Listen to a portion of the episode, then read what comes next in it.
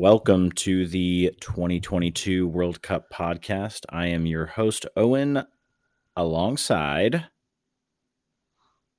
Joshua. Josh is here with me today after having me fly solo last night.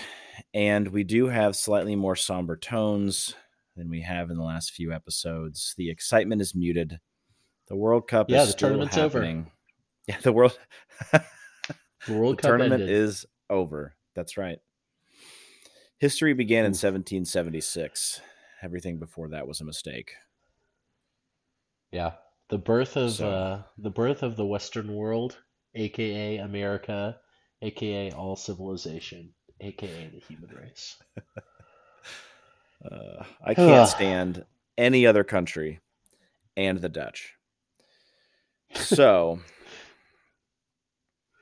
yeah. So, eh, look, today's results the Netherlands three, US one. I'm just going to go through this stat line here, Josh, because I think it's important. Okay. Uh, I'm gonna I'm gonna read off the stats for one of the teams, and they happen to win in every single one of these categories. Okay, 17 Okay. shots, eight shots on target, 59% possession, 569 completed passes with 83% pass accuracy, five fouls, which is the fewer amount of fouls, and five corners. So Uh-huh. every single major statistical category this team won in. Which team was that? That was uh that was uh the United States of America, wasn't it? It was the United States of America. But what about that other stat? That uh that that one that's like a G? Yeah, the go- the goals That's the one, we didn't that's the one we didn't win, huh? That's the one we didn't win. So, what does that tell us? I mean, what is this story telling us? Eh, I mean, for me, it tells us that the Dutch. Bad priorities. Sounds like we have bad priorities. I know we're trying to control the wrong parts of the game. Um, I will say, and I, I shared this. We had a little bit of a watch party this morning. Had a bunch of people over here watching the game, and somebody said to me that they that you could tell the parents in youth soccer. I've, yeah, I've coached my two four now five year olds, and he said you can always tell in youth soccer who were like the American parents who didn't play soccer and are now involved in soccer for the first time in their life because they're screaming at their kids like, "Yeah, kick it hard. All right, yeah, mm, yeah, get the ball, kick it good." And he says, and then you can you can see the other parents who are either not American or grew up in homes where soccer was a thing, and those parents are Uh-huh. saying, "Oh, great control, good touch, now pass and turn. Okay, good turn." With four and five year olds, and, and so one of the things that I was laughing about is, you know, in previous World Cups, it's felt like that sort of yeah, kick the kick it hard, get it out of bounds. That's kind of been the mentality of the U.S. teams up to this point because they've grown up in uh-huh. homes that had little understanding about it. They've grown up with coaches that were not world class players, and it reflected on the team. Like we were cheering when there was a good slide tackle on the sideline, and they, we were cheering when they kicked it out of bounds, and that didn't happen in this tournament. That's something that I think is is progress. It's visible progress that Yeah, some while soccer is never going to be the sport of America, we are becoming a soccer country. And I think that that Mhm. is an important distinction. So, the story that this tells us is a sad one because we lost, but it tells me that we don't have a good central forward. Mhm, And the Dutch had two very clinical finishers today. If we mhm, had Memphis Depay in our team, we would have beaten them 3 0. uh-huh. If we had Cody Gakpo in our team, we probably would have beaten them 2 1. So we don't have a good central forward. And we also don't have a good central defender. Tim Ream, this was Tim Ream's worst game, and it was a bad time for it to be his worst game because he's looked Mhm. so good throughout this tournament. He won't be at the next tournament. He's already 35. He barely made this squad. And Zimmerman, they kept saying, eh, it was such a solid display. He's the two time MLS Defensive Player of the Year. Who cares? That's like, it's like saying that your kid got straight A's in second grade when they go to apply for Stanford. You know, like they they don't care. And so I think you know we we need central defenders that are more disciplined and we need a goal scoring central forward and and Jesus Ferreira may be that answer eventually he's he's young enough to hopefully not get completely tanked by being in the MLS hopefully he earns himself a transfer out uh, and and we'll hopefully see some growth from him before the next tournament what other thoughts did you have Josh yeah I uh I saw us keep trying to just take it wide and then get a cross in, but it was always we never mixed it up. Like there, I mean, the Netherlands' two first two goals were like identical. The cutback to someone wide open at the top of the box, um, easy finish. I don't think I really saw us do that much. Um, I think the couple of times we tried to cut up cut inside and shoot instead of take it wide and cross, those two shots were like throw-ins. Like we they were horrible. They were cut inside, just try and kick it as hard as you can. Um, you're not going for goal, you're going for making a memory, like something that people will talk about for decades instead of uh, yep. instead of trying to put it on target. And they were they were very bad shots. So yeah, there was um, there didn't seem like any other way to to score. Um, I mean, we could talk about the finish on our goal. That was that was pretty impressive. How he meant to do that. Yeah, completely accidental. I, I do think this game has a very, very different complexion if Christian Pulisic doesn't actually think that he's offside in the second or third minute, whenever that was. He was perfectly uh-huh. through on goal. I felt like yep. he only put about 80% into that effort because he was pretty darn sure he was offside. I was pretty sure he was offside and then you look and there's a player at the at the far end of the field that's keeping him on and that really should have been a goal christian pulisic scores that nine times out of ten and that would yeah. have changed the complexion of this game because we would have been able to play a little bit more aggressively um, but yeah to your point i mean it's the dutch it was the same goal twice and they mm-hmm. obviously looked at the lineup and said oh look at this zimmerman ream okay so we've watched enough film on these guys to know that they get sucked in very easily on these crosses because neither of them were marking anybody on those goals. You know, there's three defenders yeah. that are keeping this line and running back as though they're about to defend a cross, but there are no offensive players with them. And yeah. it's uh, I understand that you're kind of trying to mark zonal areas of the pitch, but you, you still need to see if there are people there.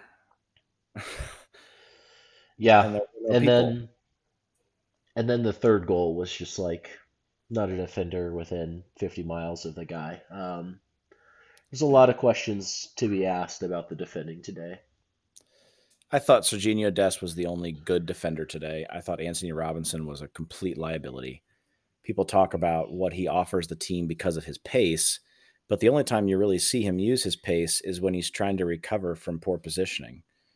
So that's not the mark of a good player. That's not the mark of a player you want in your team. You know, you want somebody who either uses that pace to get forward and and creates meaningful offensive contributions, or you want somebody who's, you know, able to position themselves defensively to be able to cover uh, effectively. So, I, I just, it, it's frustrating. It's a frustrating day in a game where, again, you know, we similarly I mean, we probably dominated the, this Dutch team a little bit more even than we we took command of that England game, and there just was no finish. There was no finish, and our goal was completely accidental, one hundred percent accidental. But yeah. it breathed life into the game, and you. I was hoping they would push on. It just it didn't happen. So, yeah, I was hoping for a great, exciting final fifteen minutes um, after that goal. It was then one two and yeah, they equalized pretty quickly for three one, and that kind of snuffed out any life we had. I think. Um, pretty painful. Yeah, it hurt. It hurt big time. So luckily, Gio Reyna did come on in the second half. I thought that Berhalter finally got over whatever personal stuff he had going on with him. He he looked good. I think he should have been playing most of this tournament. So that part's a little bit mm-hmm. frustrating. Mm-hmm. I don't know if Weah was tired or what, but he shouldn't have been the player that came off. Uh, he, I thought he was having a, a pretty pretty good game up to that point, and I, I don't think Haji Moore should ever wear a U.S. jersey again. He just, I, I don't think he's a bad guy. I don't even know that he's necessarily a bad player. He just is completely uninspired in his movement and his shooting ability, and maybe that's okay in the MLS, but that guy wouldn't get get a sniff in a championship team. So yeah. I just see why he's he's in the squad. All right, enough negativity. Let me uh, so, let me yeah. let me tell a new story about the place I went to to watch the game. Um, so if you remember the last U.S. game, yeah, power outage. To this brew, brewery in town, power outage, right? I bet today you this time you wish the power went out. Yeah.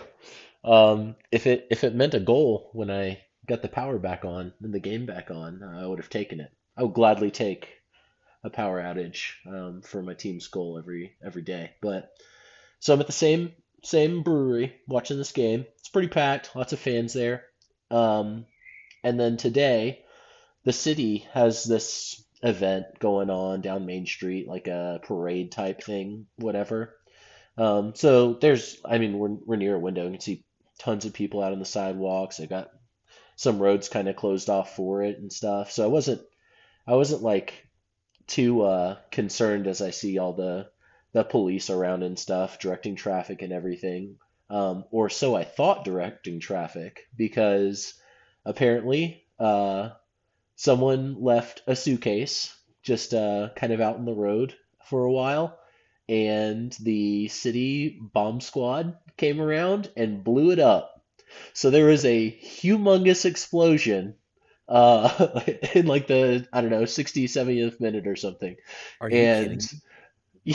it was a like big boom, building shook. We kind of look outside. I mean, then I see like the van. that says like bomb squad and a guy in a huge suit like walking oh back over to the area. So yeah, someone left a bag. I I haven't seen any news reports on what it was inside or what happened, but uh, they suspicious bag. So they don't play games. They just uh Blew get their stuff and blow it up. Yeah. Isn't that freedom though? That's uh yeah, it's something. When in doubt, explode it. Yeah. The bomb's bursting when, in air. When in doubt, don't implode. That's what the U.S. team did today. But yeah, when in doubt, explode it. And that's what you know we should have done. That's wild. So what I'm learning from this is that you shouldn't go there anymore. Are you kidding me? What's going to happen next time? Like a yeah, that's a good that's a good point. Next time, take popcorn. Let me rephrase. Next time you go, take yeah. your own bag of popcorn. I mean, it's probably going to be camera. like I'm either going to see a celebrity or like the zombie apocalypse will happen while I'm at this restaurant. I'll have to fight my way out. Um, something exciting. It's got to. Something exciting. The U.S. will win the World Cup. Yeah, so don't go for four years. All right. So let's talk about some of the positives here. Okay. This is we a team a goal against the Netherlands. We, we did get a goal. It was an accidental goal. But this team is extraordinarily young, and they did do very, very well in this game. I mean, they did better than most people probably expected them to. I think that the, the this Dutch team is extraordinarily technical. I know you picked Serbia early as your dark horse. I picked the Netherlands. I love the Dutch. Um, I think they actually have a real, real opportunity to beat Argentina if they play the same way they did today. But it, this U.S. team, if we can find that center forward, if we can find somebody who's a, a good goal scorer, you mix that with being on home turf in four years and – that is that's a scary proposition, provided that the the ascendancy continues for this young group of players. I mean, you got the Weston McKennie's Yunus Musahs, and and Tyler Adams. those guys, those guys are still. I mean, that the collective average age in that midfield is like 22. So it looks good for four years because they'll truly be entering their primes. They'll truly mm-hmm. be entering their primes. Uh, Pulisic and Weah, of course, also very young.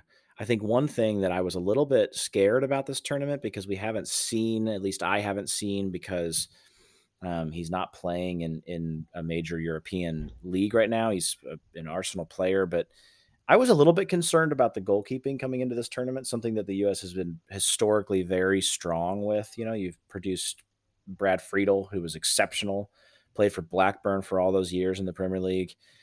Tim Howard, who then played for Everton for all those years in the Premier League. And I got to see those guys playing every week and, and knew how good they were coming into this with Matt Turner, even though he's an Arsenal goalkeeper. I think he's second or third string there and doesn't get a ton of minutes.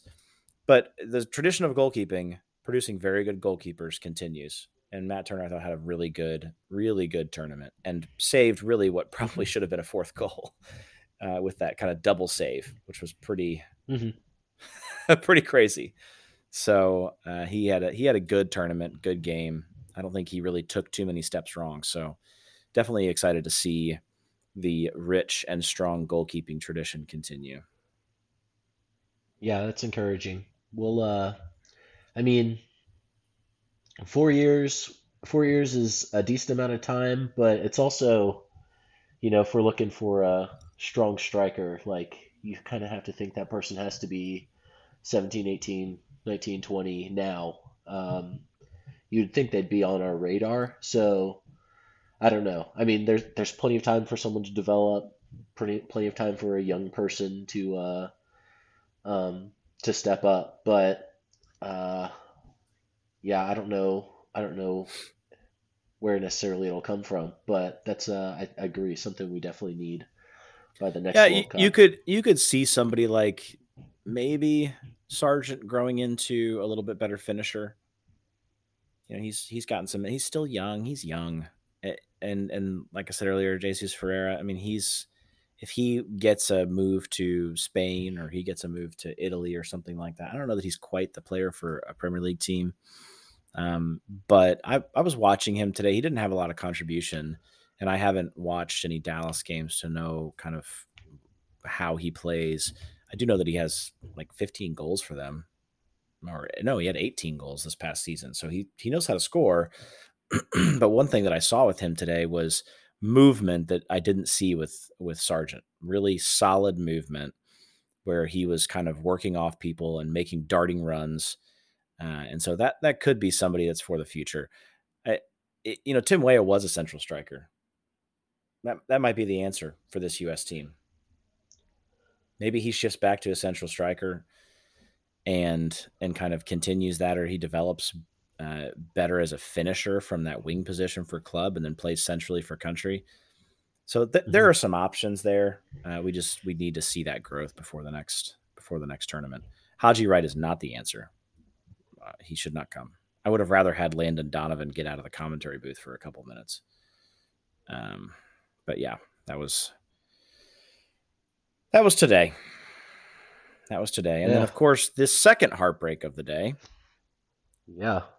The Socceroos. When it rains, it pours. When it rains, it pours. So my dreams of a USA Australia quarterfinal were dashed with Australia losing to Argentina. This Argentina team has all the talent in the world. I mean, Messi showed why he has been a not just a contemporary, but in in the opinions of eight out of 10 people, the superior to Cristiano Ronaldo.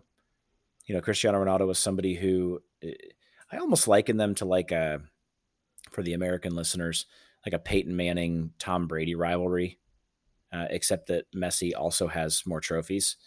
Um, at least maybe like a, uh, maybe like a Roger Federer, Rafael Nadal thing. Yeah, I don't watch enough tennis to make that comparison, so I'll let you do that one. But everybody always knew that Peyton like Manning a... was the, the, Peyton Manning was the better mind, the better passer, just the better quarterback in general. But but Tom Brady worked harder at it, and he changed every aspect of his diet and life to make sure that he could compete at a high level, and still can.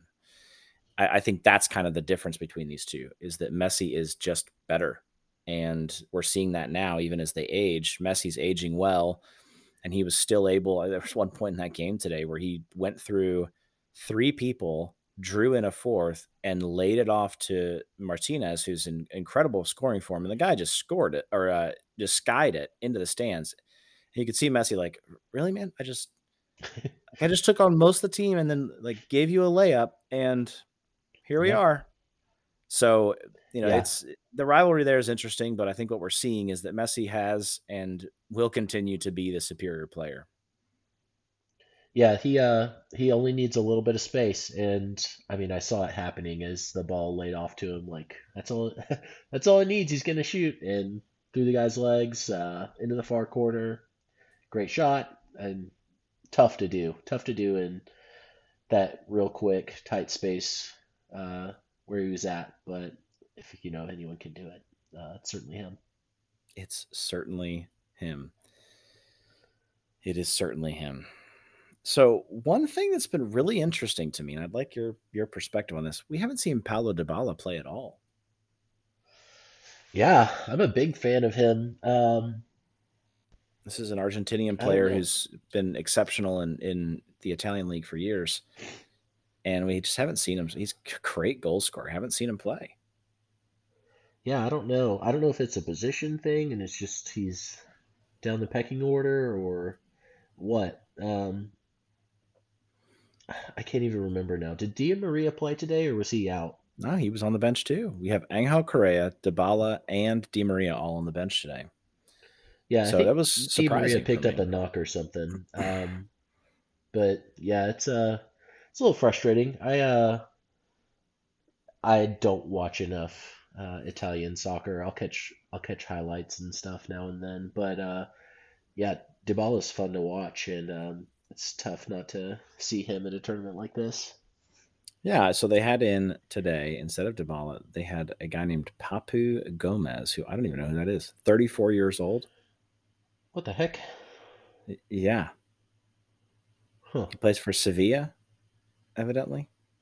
So I, okay. I mean, it's it's just kind of puzzling to me. If you've got you're putting in this guy when you've got Angel Correa, who plays any of the front three, and he plays for Atletico Madrid, and you have Paulo Dybala. So it'll be interesting to see kind of if they shift that lineup at all because it, they didn't really get anything from that side of the field where Gomez was playing. It was one of the things I noticed right. during that game. So the the matchup, of course, now is going to be the Netherlands versus Argentina, and I don't know how you feel about this this game coming up, Josh, but I really I think the Netherlands is is going to win this game. I just uh, I I love Messi to death, but he is the best forward attacking player to ever play the game and may still be in the top five currently, even. Uh, but mm-hmm. he's going up against probably the best central defender in the world. So there is something that's that's different about this game that I think the Netherlands can can really take care of business. Yeah, um, Van Dijk can shut down anyone um, on his day. Uh, it'll be interesting to see. I uh, I mean, Argentina will defend much more strongly than the United States. So it's um, interesting to see if you're uh, Memphis Depay or uh, uh, Gakpo or someone's going to be able to get the goals against a stouter defense.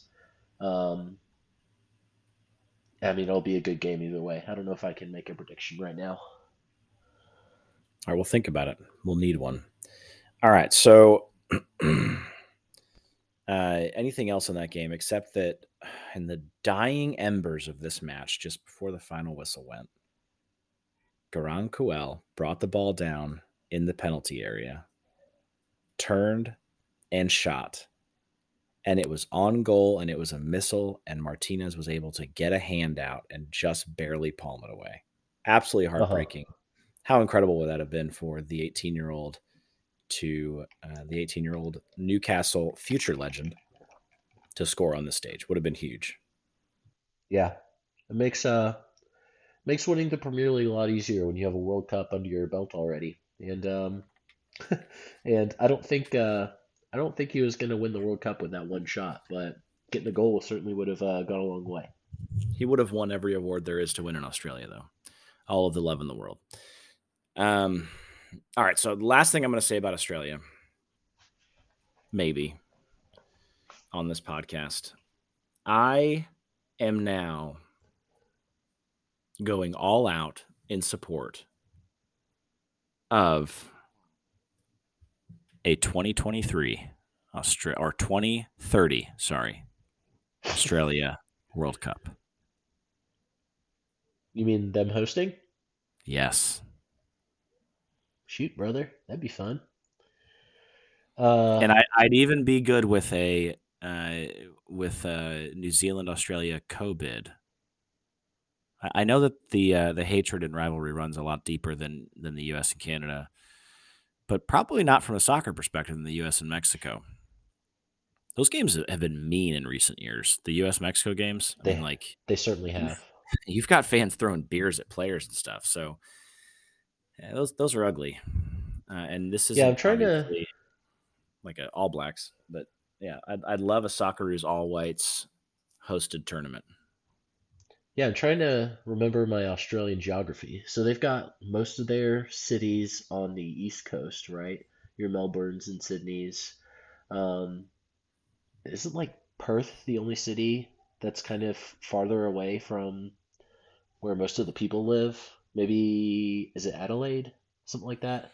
Um, Well, I I would I would personally vote. Yeah, so Perth is the only one that's I guess a major city on the west coast there, but I, would say most of the games should be in Tasmania. uh-huh. That's right. That's where I would on. put most of the games. Yeah. No, but Um, you've got Sydney, Brisbane, Melbourne, uh, and then you know you're so close to New Zealand that you've got several several pretty large cities there. So you've I, I yeah. would say you've got enough. Uh, they they have such a, a kind of thriving tourist community mhm. Well, and tourism when they're not business that when they're not totally locked down. Yeah. yes yes when New Zealand's not totally locked down.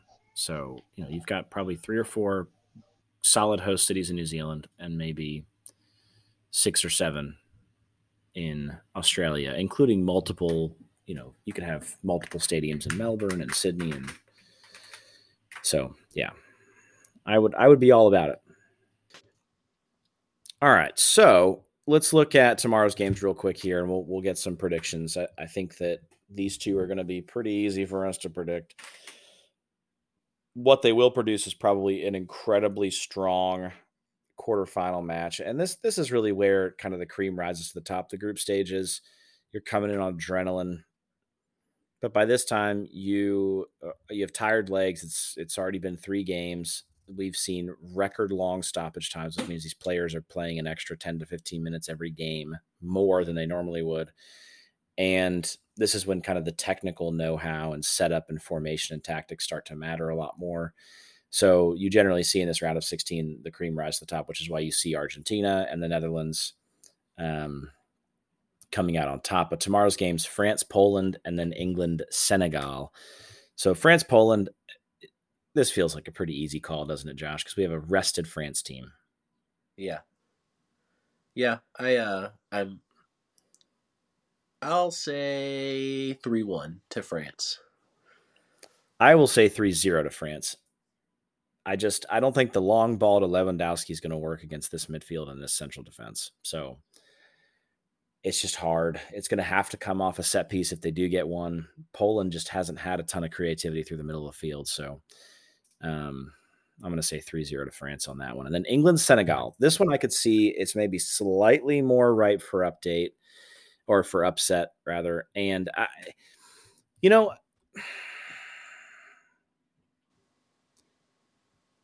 it saddens me to think about this Senegal team without Sadio Mane because they have performed so well. And if he was in this squad, it would be exponentially better. This doesn't that doesn't make the team 5% better. It makes the team 30% better having him in there. Yeah. So it's definitely sad not to see him in there, but it's a strong team that you know can hit can hit you on the break because they're very very fast. Uh, and they and they could surprise England here. I don't know. Yeah. I still think England win this game and probably win it pretty comfortably in 8 out of 10 games. They win this 2-0. But if Senegal comes and they and they decide to show up, I, I give them more of a chance than I give Poland. Yeah. Um I mean no question about Sadio Mane. He is significantly more important to that team than uh, your Karim Benzema is to France, and they haven't had him all tournament, but obviously it hasn't affected them yet. Um, I think that Senegal does have a chance. Um, I'm gonna go for that like one or two out of ten game upset. I'm gonna say Senegal upsets in 2-0 uh, this game. I love the call, because England, while they have been very good in the last two tournaments, have historically been pretty bad at these. They've lived, they have not lived up to expectations. I also think Gareth Southgate is getting a little bit too comfortable in that job. And so I could see him just kind of wanting to play this safe and trotting out Harry Maguire, Raheem Sterling, and Jordan Henderson, players who are not playing well and expect to get a win out of it. When yeah. he should be playing Phil Foden and he should be playing Marcus Rashford, and you should have Kalvin Phillips on the field. So there's just or James Maddison, really anybody except Jordan Henderson. So yeah, there's there's a chance I, for Senegal here. I still think England yeah. win this 2-0, but there's a chance. Yeah, I get you're trying to rile me up a little bit by repeating his name so much, but honestly, like even on the the people you mentioned, even on their best days, like they're not that good. Um, I don't understand. Um, I don't understand it. Uh, how they're getting minutes and some of them over other players that you'd think are clearly superior. But uh, yeah, it would be it would be another heavy blow to the English speaking world if uh, England were to lose after the United States and Australia today. But uh, that's what I called, so we'll see. Indeed, indeed. And uh, I just want to look slightly further ahead, and then we'll wrap up for for today. But we have Japan, Croatia, mm-hmm. and Brazil, South Korea on Monday. Mm-hmm. Those are, you know, obviously Korea, Japan, the last two Asian teams in this after Saudi Arabia and Iran were taken out. And, uh, you know, you can't bet against them because Japan's had two major upsets, massive upsets, and South Korea as well. I mean, they they have upset some some pretty big contenders, and they're both through here. And uh, you know, does Neymar play in this game? Who knows? who knows? He he looks. It looks like maybe he could, but it's not a. Uh, it's not a, a definite thing. He he probably won't start this game. I don't imagine. And then Croatia, you know, while they looked absolutely clinical against Canada, looked a little bit shaky again in their in their last group game. So, you know, I Japan could ride the momentum wave here and and and really kind of upset some people. So yeah, I, I, won't I won't do predictions on those yet, but just just some notes. Yeah, it'll be interesting. I kind of was leaning toward South Korea more likely to upset than than Japan, but both of them are capable, so you can't uh can't write off either in those games. No, and wouldn't it be so fun to have a quarterfinal of Japan versus South Korea? Be crazy. It'd be amazing. Be absolutely amazing. Um, all right, so I, I'm gonna I'm gonna maybe ask the question of you, Josh, and then I'll I'll try to answer it myself as well. But I'm to ask the question of you: Why, if you are an American fan, should you continue watching this thing now that the USA has been eliminated? Now that they're going home, they're boarding a plane probably tomorrow morning to head home back to their back to their clubs. Why why should we continue watching? Well, I think that the nature of the World Cup, where it only comes around every four years. Uh, it makes it matter more. It makes it all the more special when uh, you score a last late late goal or uh, make a you know crucial save off the goal line for for your team. Um, a goalie stretches and and saves a great shot. It, it's it's you know to the max. Whereas club soccer, while you might see teams that have better chemistry because they play together more often, and you know certain teams have pieced together um, players from lots of different countries to fit together and play strong. Um, they're also playing week in week out every year, and yeah, there's just there's just something uh, meaningful and special and um, really magical about uh, once every four years. Players have been looking for the. These players have been watching World Cup their entire life. Uh, they want to represent their country.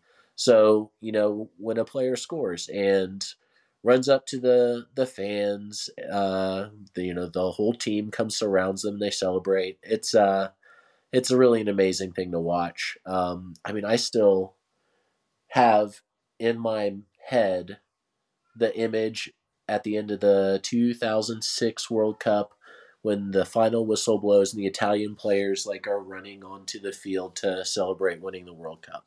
Um, it's just like kind of a larger than life situation um, because of what it is. So that would be my answer for why you should continue to watch the World Cup.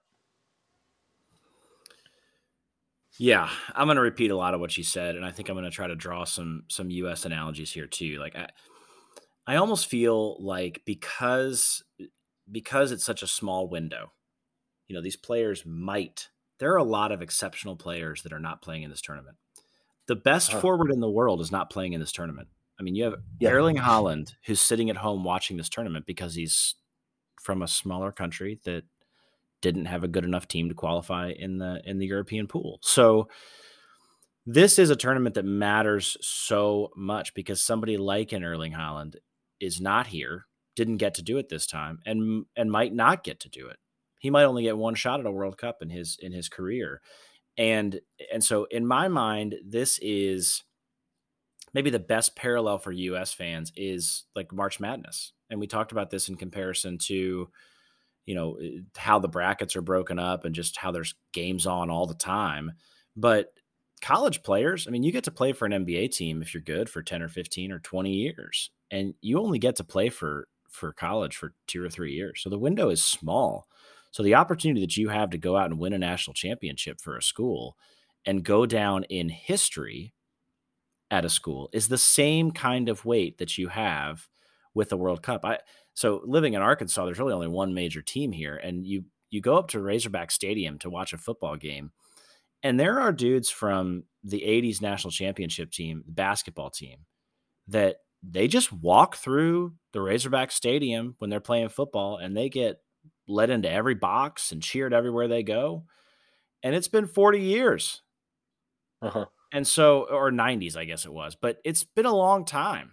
And that's the way that World Cups are. I mean, the window is so small and it matters so much. This is also the most watched event in the world.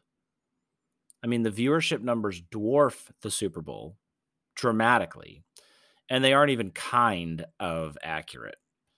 I, I'll tell you a quick memory. So, having grown up in Africa, I remember the first World Cup that I was ever exposed to in that I could really participate in. I was 10 years old so France 98 was the tournament being played.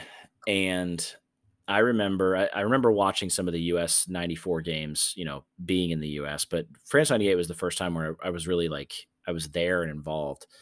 And I remember driving by a little convenience store in downtown Kampala and you know, it's essentially it's not almost it's almost not even a structure, but there's this tiny little TV that's in the top left corner of this convenience store and it was maybe a 12 inch CRT, and there there had to be 250 people. Good grief! Just pouring out of the out of the store, watching from on the street level. And I remember we're sitting in traffic, driving by there, and I'm thinking, what in the world is going on? And then all of a sudden, they all start screaming and jumping up and down.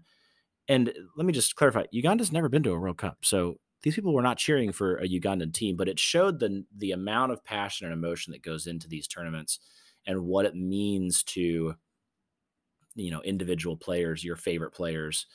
Uh, and so this is an opportunity to kind of sit back and just fall in love with the game. And you know, we're 4 years away from hosting a tournament.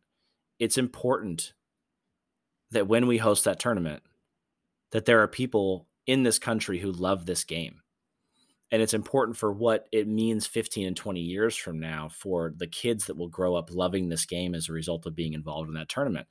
And it, it can be such a powerful powerful thing. So watch it because it matters. It matters in a big big way and it matters to these players. You can see it on their faces and just mm, it's it's sharing in the human experience in a way that maybe you you don't get to in any other way so or in any other situation. So watch it. Yeah. Yeah, it's a good point. There's uh I mean for the sports that are big here, college football or the NFL or uh, NBA or something, uh, you'll have fans around your city or across the country, but nothing truly global. Um, and there's no other like truly global sport like the World Cup where you can uh, you can talk about a game you watched in the World Cup, and if you run into pretty much anyone from anywhere else in the world, there's a good chance they also watched that same game at the same time you were watching it.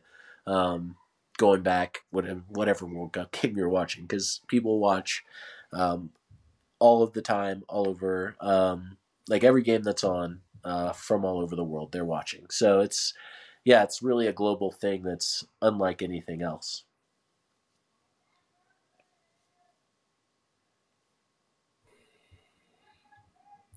Yeah. So uh, we talk about some, some of the host cities that, that are going to be uh, going to be seeing these games uh, in in 2026, and you know there are a lot of southern cities that have beautiful, beautiful stadiums.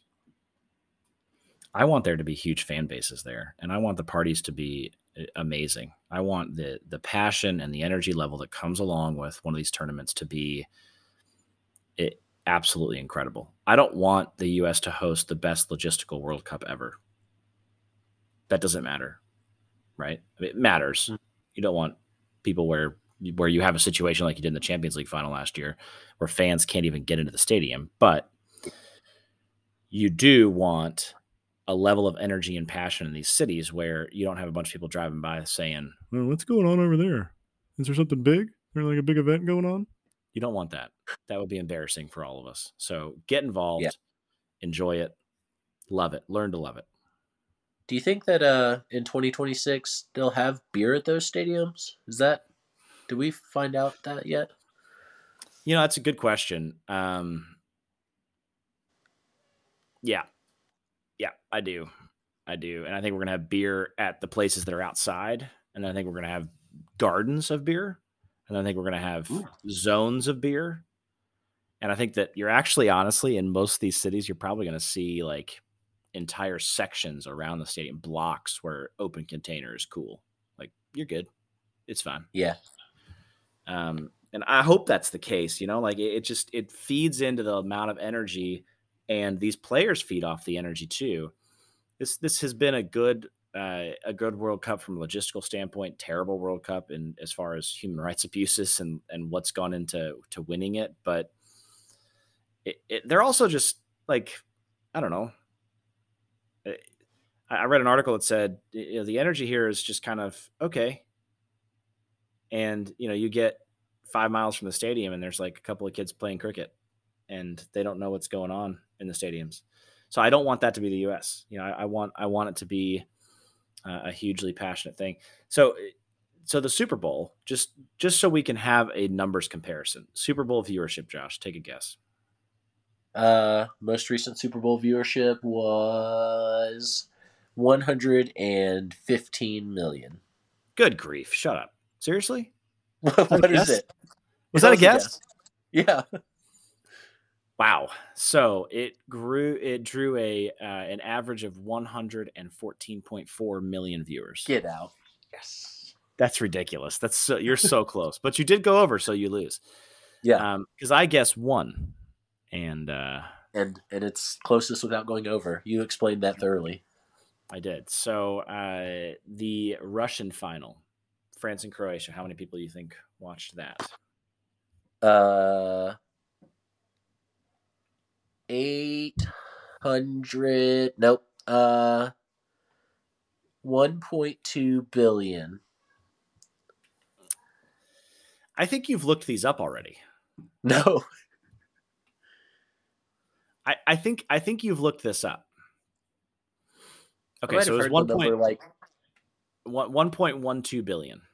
But okay, over the course of the World Cup, the estimate for 2018 was that 51.3% of the world's population watched a World Cup game. Yeah. Over three and a half billion people.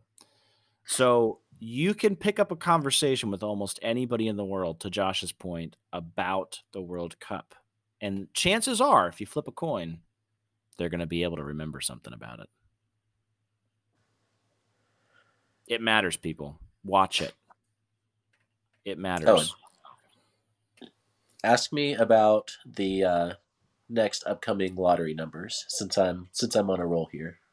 Okay, And so then, and then just go up or down. before or we sign off tonight, I I want to uh, I want to ask Josh a quick question for all of you listeners out there that are looking to get rich quick. Oh yeah. Josh, give me six random numbers in a row. All right. 9, Mm-hmm. 21, 23, 21, 23, 38, 38, 46, 46, 49. 49. Wow, that was close. Yeah, if you need a Powerball number, 17. 17. All right, people. This is not advice, but Yeah, it's definitely not advice, and apparently I'm over every time, so you should probably Yeah, lower so- all those so numbers by some. well, no, you just take all of the numbers and then you you pick the last one and you lower it just slightly. So that last Yeah. uh, 17 number, maybe knock it to 15. You'll be in a good spot. Hey, listen, I look forward to splitting those winnings with uh, whoever else wins. with whoever you've done the favor for.